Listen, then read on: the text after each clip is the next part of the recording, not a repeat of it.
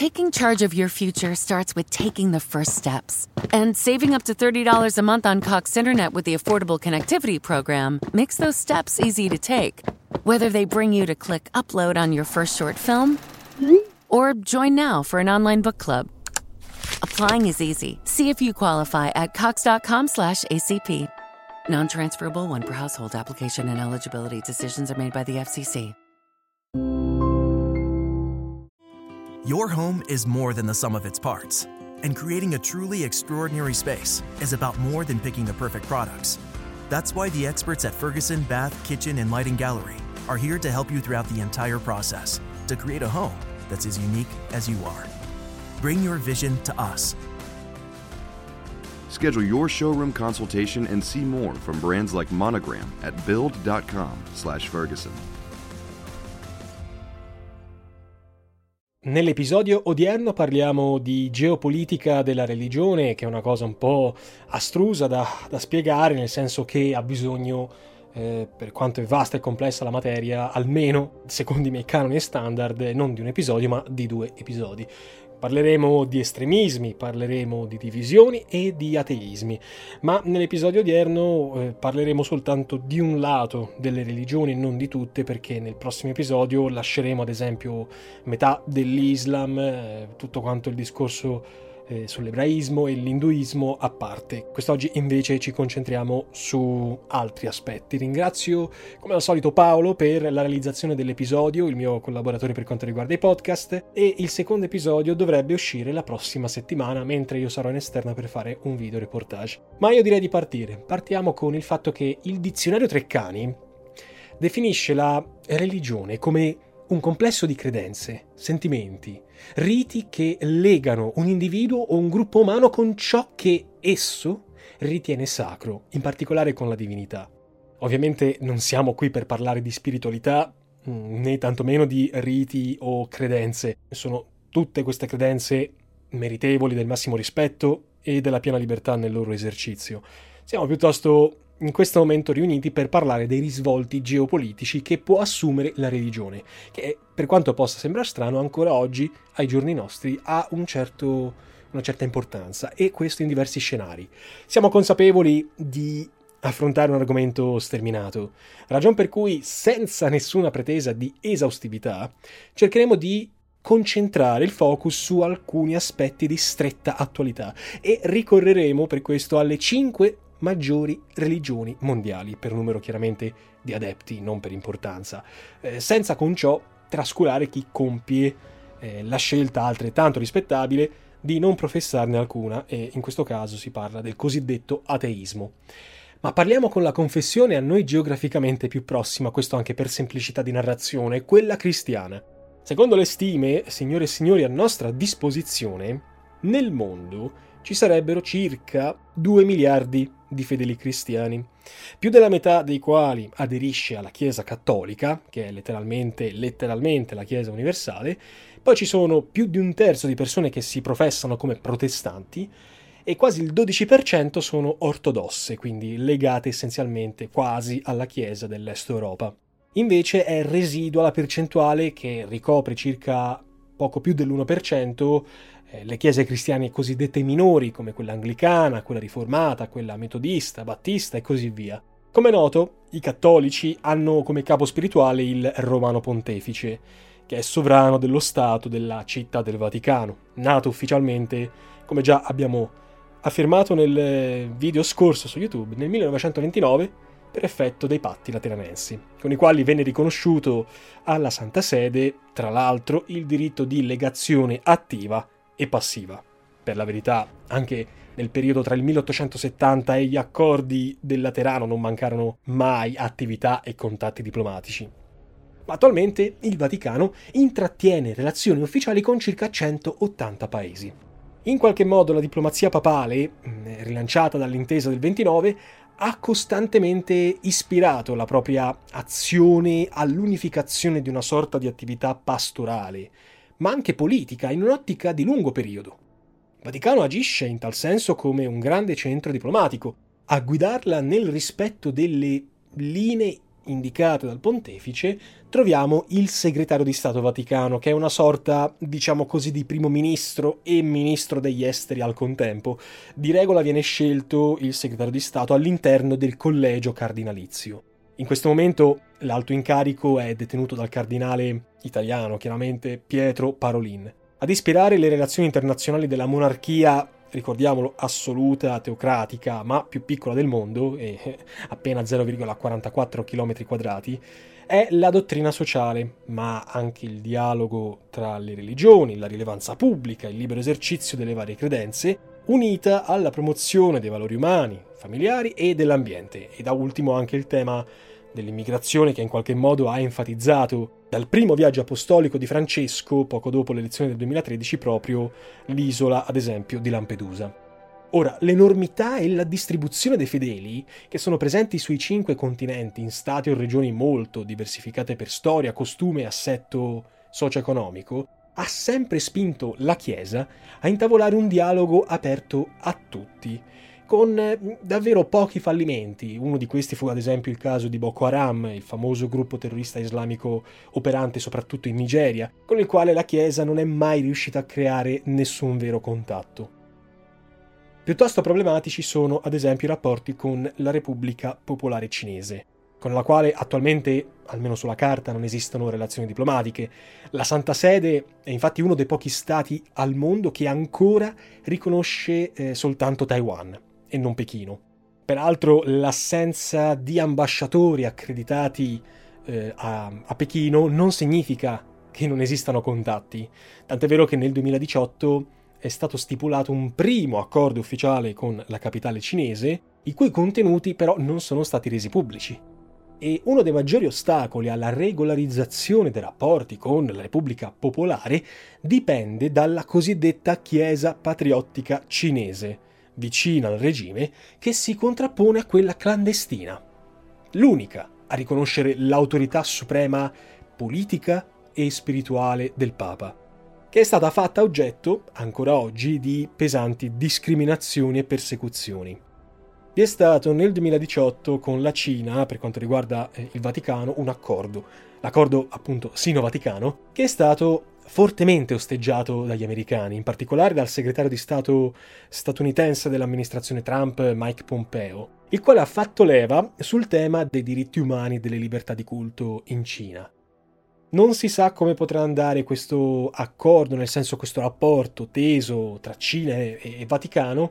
Una maggiore apertura potrebbe arrivare dal nuovo presidente Joe Biden, non si sa esattamente in che modo, cioè il secondo inquilino cattolico della Casa Bianca dopo eh, Fitzgerald Kennedy.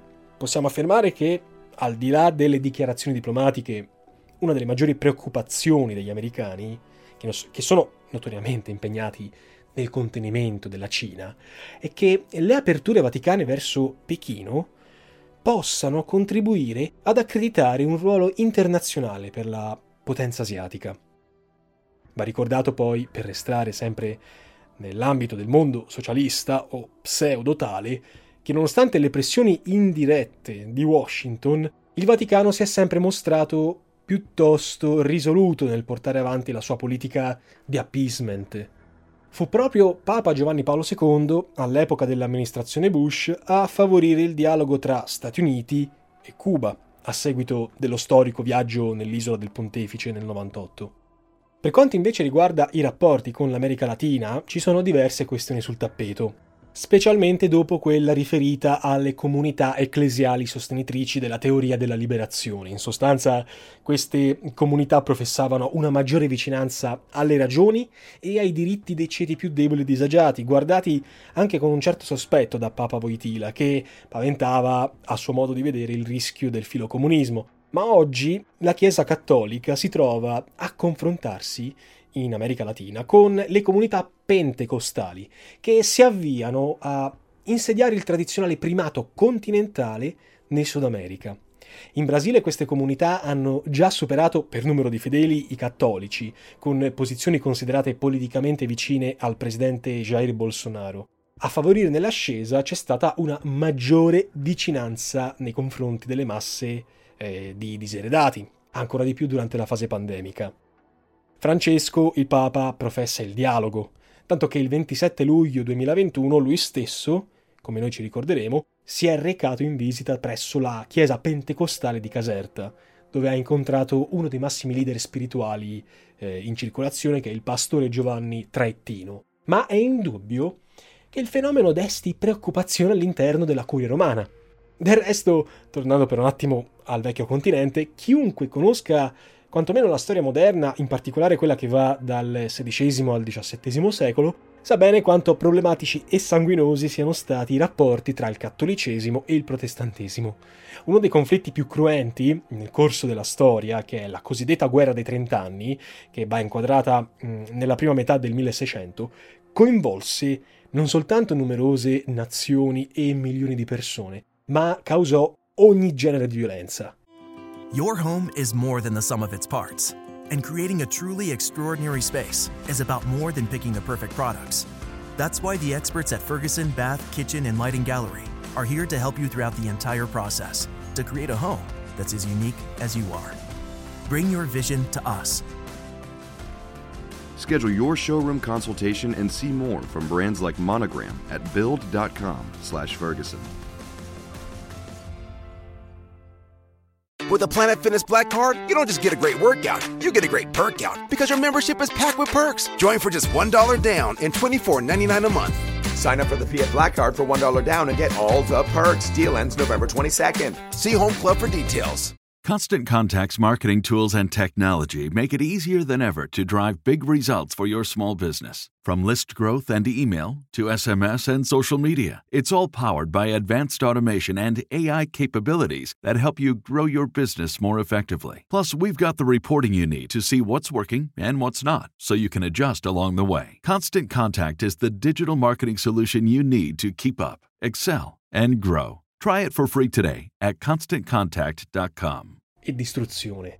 Le ragioni ufficiali del conflitto di questa guerra dei trent'anni, che sono lo scontro essenzialmente di religione, in realtà celava delle vere motivazioni di natura politica ed economica. Come molti di voi sapranno, la pace di Westfalia nel 1648, che pose fine a un trentennio di morte e distruzione, sancì la nascita, per così dire, dei moderni stati-nazione non confessionali, ma soprattutto sancì la parità dei diritti tra cattolici, luterani e calvinisti, assieme a quei principi di libertà e tolleranza religiosa che ancora oggi ispirano molte carte costituzionali e molti accordi internazionali. Questi stessi principi ispiratori poi sono stati alla base del dialogo interreligioso che è stato sancito dal Concilio Vaticano II che si concluse nel 65, 1965 sotto Paolo VI e che sancì anche ufficialmente l'apertura della Chiesa cattolica agli altri culti, siano essi cristiani oppure no. Oggi forse, agli occhi di un cittadino europeo, potrebbe suonare assurdo, se non addirittura anacronistico, pensare a scontri armati dovuti alla religione sul vecchio continente. Ma questo vorrebbe dire, forse, dimenticarsi che sono esistite epoche nelle quali questa era quasi la normalità, Infine, senza poi andarci a cercare i tanti conflitti di questa natura che ancora oggi ovviamente infiammano altre parti del mondo, possiamo citare un caso molto vicino a noi sia geograficamente che politicamente, l'Irlanda del Nord.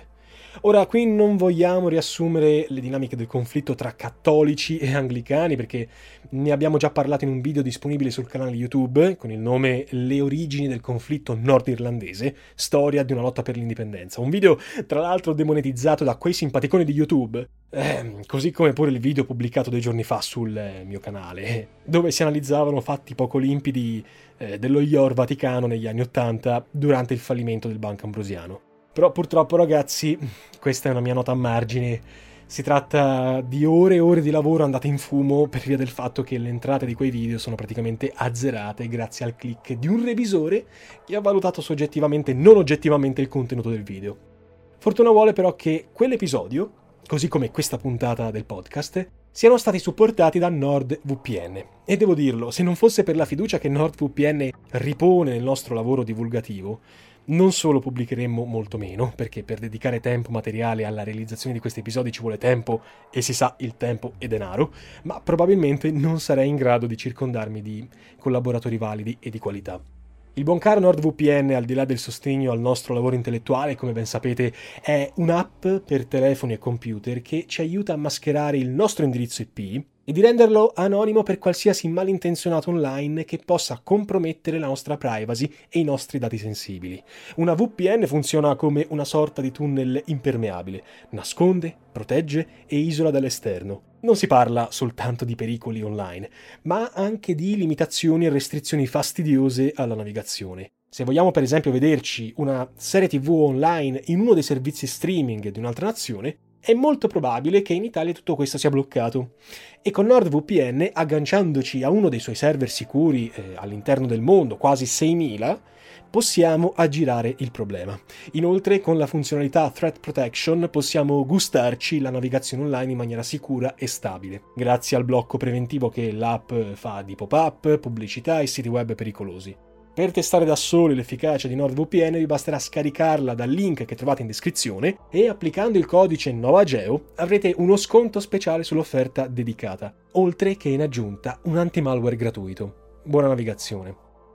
Quel che ci limitiamo a ricordare in questo episodio religioso è che dissidi di fede, molto spesso imputabili a fattori politici ed economici, oltre che storici ovviamente, dissimulati dalla religione, possono essere pronti a esplodere in un qualsiasi momento, compromettendo un lungo e fastidioso processo di pace.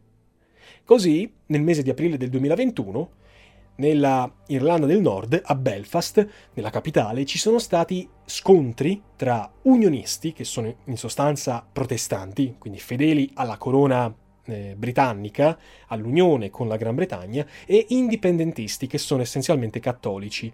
Tutto questo si è verificato in occasione dei funerali celebrati in piena pandemia di Bobby Story, che è uno storico e esponente del gruppo terroristico dell'IRA. Esiste, sempre sul suolo europeo, un'altra storica frattura all'interno del mondo cristiano che affonda le sue radici nei secoli, vale a dire quella tra cattolici e ortodossi. Letteralmente gli ortodossi sono sostenitori della cosiddetta corretta opinione. È un argomento molto attuale perché tutto questo fa riferimento anche a quanto sta accadendo oggi in Ucraina. Ora, per fortuna, il contrasto in tal caso ha sempre rivestito aspetti religiosi e raramente si è andati oltre questo aspetto. Ma non possiamo certo metterci adesso a ripercorrere le tappe storiche dello scisma che partì nel 1054, né tantomeno le differenze a livello strettamente dottrinale tra le due confessioni, quanto ci limitiamo in questo senso a ricordare che gli ortodossi, così come protestanti e le altre chiese acattoliche, non cattoliche, non riconoscono l'autorità del Papa, mentre ulteriori differenze poi risiedono, ad esempio, nella disciplina dei sacramenti, eh, nel culto mariano e così via. Altra importante distinzione è il fatto che la Chiesa cattolica si considera universale, tendenzialmente senza confini, mentre quelle ortodosse, che se ne contano circa 17 nel mondo, come quella russa, eh, rumena, bulgara, greca, serba e così via, sono essenzialmente chiese nazionali, cioè ciascuna ha un proprio capo spirituale, sono cosiddette infatti autocefale, che di regola viene chiamato patriarca. Quest'ultimo aspetto è quello che assume maggiore pregnanza sotto il profilo geopolitico. Eh, va anche detto che nei paesi a maggioranza cattolica o protestante, praticamente quasi tutti i paesi dell'Europa occidentale che fanno parte dell'Unione Europea, l'identità religiosa ha perso da molto tempo gran parte del suo valore in termini di identità individuale, eh, nazionale quantomeno. Mentre nelle nazioni a maggioranza ortodossa come la Russia, la Grecia, la Bielorussia, la religione è ancora parte integrante del sistema eh, nazionale, del sentimento popolare e alimenta una forte componente di patriottismo come anche di coesione sociale che al contrario basti pensare alla nota questione dell'inserimento del progetto di Costituzione europea delle tra virgolette radici cristiane, sembra essere stato smarrito dai restanti popoli del vecchio continente, un po' più laicizzati, mettiamola così, secolarizzati. Non sono mai mancati contatti inoltre fra cattolici e ortodossi, anche ai massimi livelli. Pensiamo al fatto che Papa Francesco ha incontrato più volte il patriarca russo Kirill, Cirillo, l'ultima volta mm, da remoto lo scorso 16 marzo per chiedere eh, di fermare la guerra in Ucraina, domandandone insomma una rapida conclusione per il tramite di negoziati, per quanto molte polemiche abbia suscitato la posizione di Kirill sulla scia della vicinanza della Chiesa ortodossa al potere politico, come ben sappiamo nella tradizione del cesaropapismo di zarista memoria, il quale Kirill in sostanza sembrava appoggiare la guerra contro l'Ucraina, per non menzionare poi certe uscite abbastanza, ecco, ortodosse dello stesso, dello stesso patriarca. Ad avviso di molti osservatori specialisti, il sermone di Kirill del 6 marzo andrebbe letto in una sorta di contesto dottrinale, teologico, pertanto molto meno schierato politicamente di quanto una prima e forse superficiale lettura potrebbe lasciare intendere. La tradizionale vicinanza della Chiesa ortodossa russa al potere politico, forse tranne nella fase più nera della repressione comunista, ricordiamo che la Costituzione sovietica del 1936 contemplava la libertà di propaganda antireligiosa, rese praticamente impossibile uno scontro tra autorità politica e religiosa, comprovato dal fatto che mai in quel paese sono scoppiate guerre di questa natura, sulla falsariga di quelle che poi funestarono l'Europa nel XVII secolo. Per quanto ancora oggi i cattolici propendano ufficialmente per una Chiesa universale e unitaria, il cosiddetto ecumenismo, il distinguo tra le due confessioni resta un dato incontrovertibile, per cui soltanto la strada del dialogo e della comprensione reciproca, senza condanne, senza anatemi preconcetti, può sicuramente essere la via da percorrere. In Russia, per esempio, oggi vivono circa un milione di cattolici, che sarebbe all'incirca l'1% della popolazione. E per tutelare questi cattolici presumiamo che il dialogo resti una cosa molto importante. Ogni passo, come la recente decisione del Papa assieme a tutti i vescovi del mondo di consacrare Russia e Ucraina alla Vergine Maria, rischia di essere letta, perlomeno agli occhi degli integralisti, come un tentativo di indebita intromissione del cattolicesimo nella sfera dell'ortodossia. L'importanza del sentimento religioso per i russi, nel 2014 circa l'88% della Russia si professava ortodosso praticante, basterebbe da solo per comprendere che pure i vertici politici, a cominciare dallo stesso presidente Putin, ne riconoscono la portata e l'importanza, la utilizzano la religione come un fattore di coesione e di sostegno al potere. Putin ha spesso e pubblicamente dichiarato che il merito del ruolo di grande potenza a cui la Russia è assurta andrebbe ascritto al cristianesimo. Putin stesso si è mostrato in pubblico più volte in cerimonie religiose e ha varato diversi provvedimenti, come ad esempio l'insegnamento religioso nelle scuole, l'aborto, eh, la tutela della famiglia, le norme contro la propaganda omosessuale. Tutte cose che si pongono nel solco del cosiddetto cesaropapismo di epoca zarista. Putin proviene dalle fila del KGB e chi meglio di lui può essere conscio no, del fatto che se nemmeno un regime dichiaratamente ateo e repressivo come quello bolscevico è mai riuscito a estirpare la fede religiosa tanto radicata nel suo popolo, arrivando al punto di mutuarne alcuni riti nelle cerimonie ufficiali, pensiamo soltanto alle icone, sia molto meglio venire a patti con l'autorità religiosa. Ora, ogni dubbio sulla sincerità profonda della fede religiosa di Putin sarebbe lecito, ma sinceramente su questo argomento boh, è impossibile pronunciarci perché noi non siamo nella sua mente, nella sua coscienza. Per restare però a fatti di stretta importanza e attualità, dobbiamo rammentare il ruolo in Ucraina della Chiesa greco-cattolica, che è vista, la Chiesa greco-cattolica, agli occhi dei russi come una fucina per la propaganda anti-ortodossa alla luce di alcune sue componenti animate da sentimenti nazionalisti e russofobici, a tratti persino xenofobi. Parlando a tal proposito di tolleranza, ci sarebbe da aprire una parentesi pure sul fenomeno dell'ateismo, talvolta al centro di durissimi scambi di battute tra i cosiddetti laici e i cattolici, circa il riconoscimento del diritto dei primi, cioè i laici, di non credere in nulla. Gustavo Zagrebelski, ex presidente della Corte Costituzionale, scriveva nel 2007 su Repubblica, contestando che la Chiesa volesse per davvero un dialogo con il mondo laico, che un dialogo fosse impossibile. Perché, e qui cito, L'interlocutore non cattolico, per la Chiesa, è uno che in moralità e razionalità vale poco o niente e merita disprezzo. Citazione a parte, ricordiamo inoltre la presa di posizione del grande oncologo, il professor Umberto Veronesi, quando asseriva: Sai perché sono ateo? Perché lavoro da molti anni come oncologo infantile e preferisco credere che Dio non esista, anziché pensare di doverne correggere errori tanto feroci. La risposta dell'avvenire, il quotidiano della CEI, secondo il quale chi ritiene la Chiesa intollerante verso i non credenti, è stata questa. Cito di nuovo.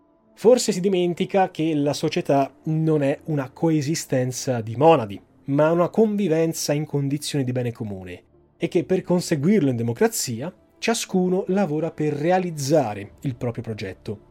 Insomma, una costante polemica, che però si auspica non chiuda mai le porte al dialogo.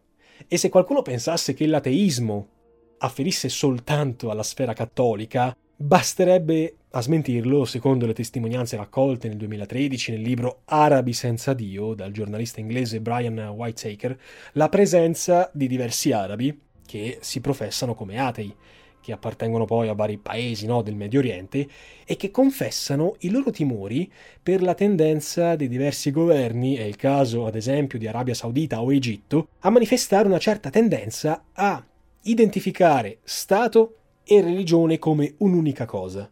Tanto, e questo è il caso dei sauditi, dal vietare luoghi di culto diversi da quelli islamici o equiparare l'ateo al terrorista. E con questo apriamo la nostra prima parte sull'Islam che poi riprenderemo nel prossimo episodio. Trattando di un dialogo interreligioso, il rapporto con l'Islam è sempre stata una questione molto, molto spinosa. Chi di noi non ha letto frasi del tipo L'Islam, e qui cito, per sua natura non è compatibile con i valori di una società laica e moderna, oppure altre frasi che sinceramente preferisco evitare. Sul fatto che esistano forme di integralismo ed intolleranza è innegabile. L'errore probabilmente risiede nell'identificarle soltanto con una delle tre grandi religioni monoteiste. Per chi avesse dubbi basterebbe leggere la Bibbia. E lo stesso discorso potrebbe farsi circa la strumentalizzazione politica della religione. Se è indubbio che molti tiranni del mondo arabo l'abbiano spesso sfruttata per i loro scopi o per giustificare i propri progetti politici, pensiamo a Khomeini in Iran, pensiamo a Saddam Hussein in Iraq, chi di noi potrebbe negare, guardando al passato, e qualche esempio l'abbiamo già fatto, che lo stesso non sia accaduto a noi, in Europa? Lo stesso e vituperato fenomeno dell'integralismo islamico, incarnato dall'ISIS, eh, dai fratelli musulmani, nasce soltanto nel Novecento. Ancora, lo stesso utilizzo della religione come richiamo a presunte origini gloriose non è estraneo al mondo cristiano, pensiamo al caso russo, come più in generale una certa tendenza, cui non è estraneo purtroppo il mondo dei media, di veicolare le informazioni e i fatti soltanto per la parte funzionale a certe narrazioni, alimentando così forme di ignoranza e pregiudizio che possono rivelarsi alla lunga molto più pericolose di qualsiasi altro estremismo. Di casi di strumentalizzazione della religione per fini politici ce ne sono a bizzeffe. Pensiamo ai casi israelo-palestinese, a quello afgano, a quello iracheno. Per chiunque abbia approfondito le origini di queste conflittualità, si capisce fin da subito e fin troppo bene che determinate finalità perseguite da attori occidentali e non occidentali, abbiano avuto spesso la tendenza a sostenere e fomentare certi movimenti disgregativi a livello religioso, salvo poi trasformarli successivamente nel nemico da combattere, specie, e qui detto senza giri di parole, quando non servono più. La stessa nascita di organizzazioni terroristiche o del califfato islamico può essere almeno in parte ricondotta a queste dinamiche.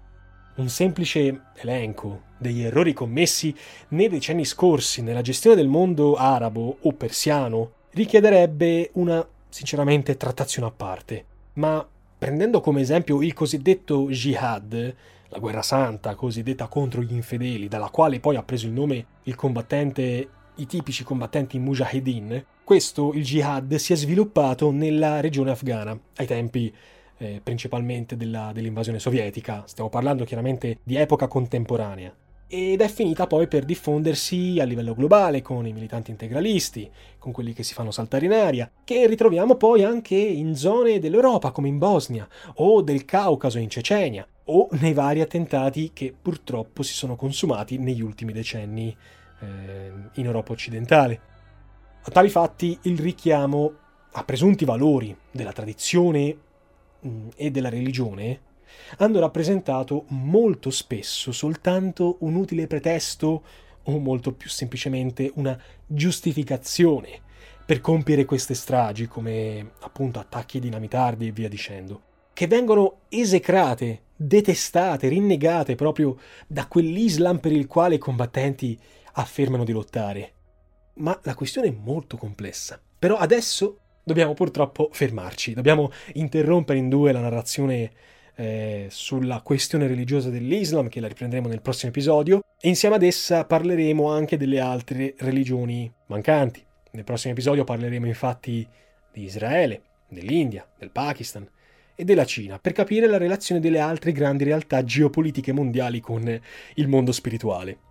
Ancora una volta voglio ringraziare sentitamente il mio collaboratore Paolo per l'aiuto nella realizzazione di questo podcast complessissimo, perché devo dire la mia, è davvero difficile trovare una persona seria ed efficiente come Paolo, davvero.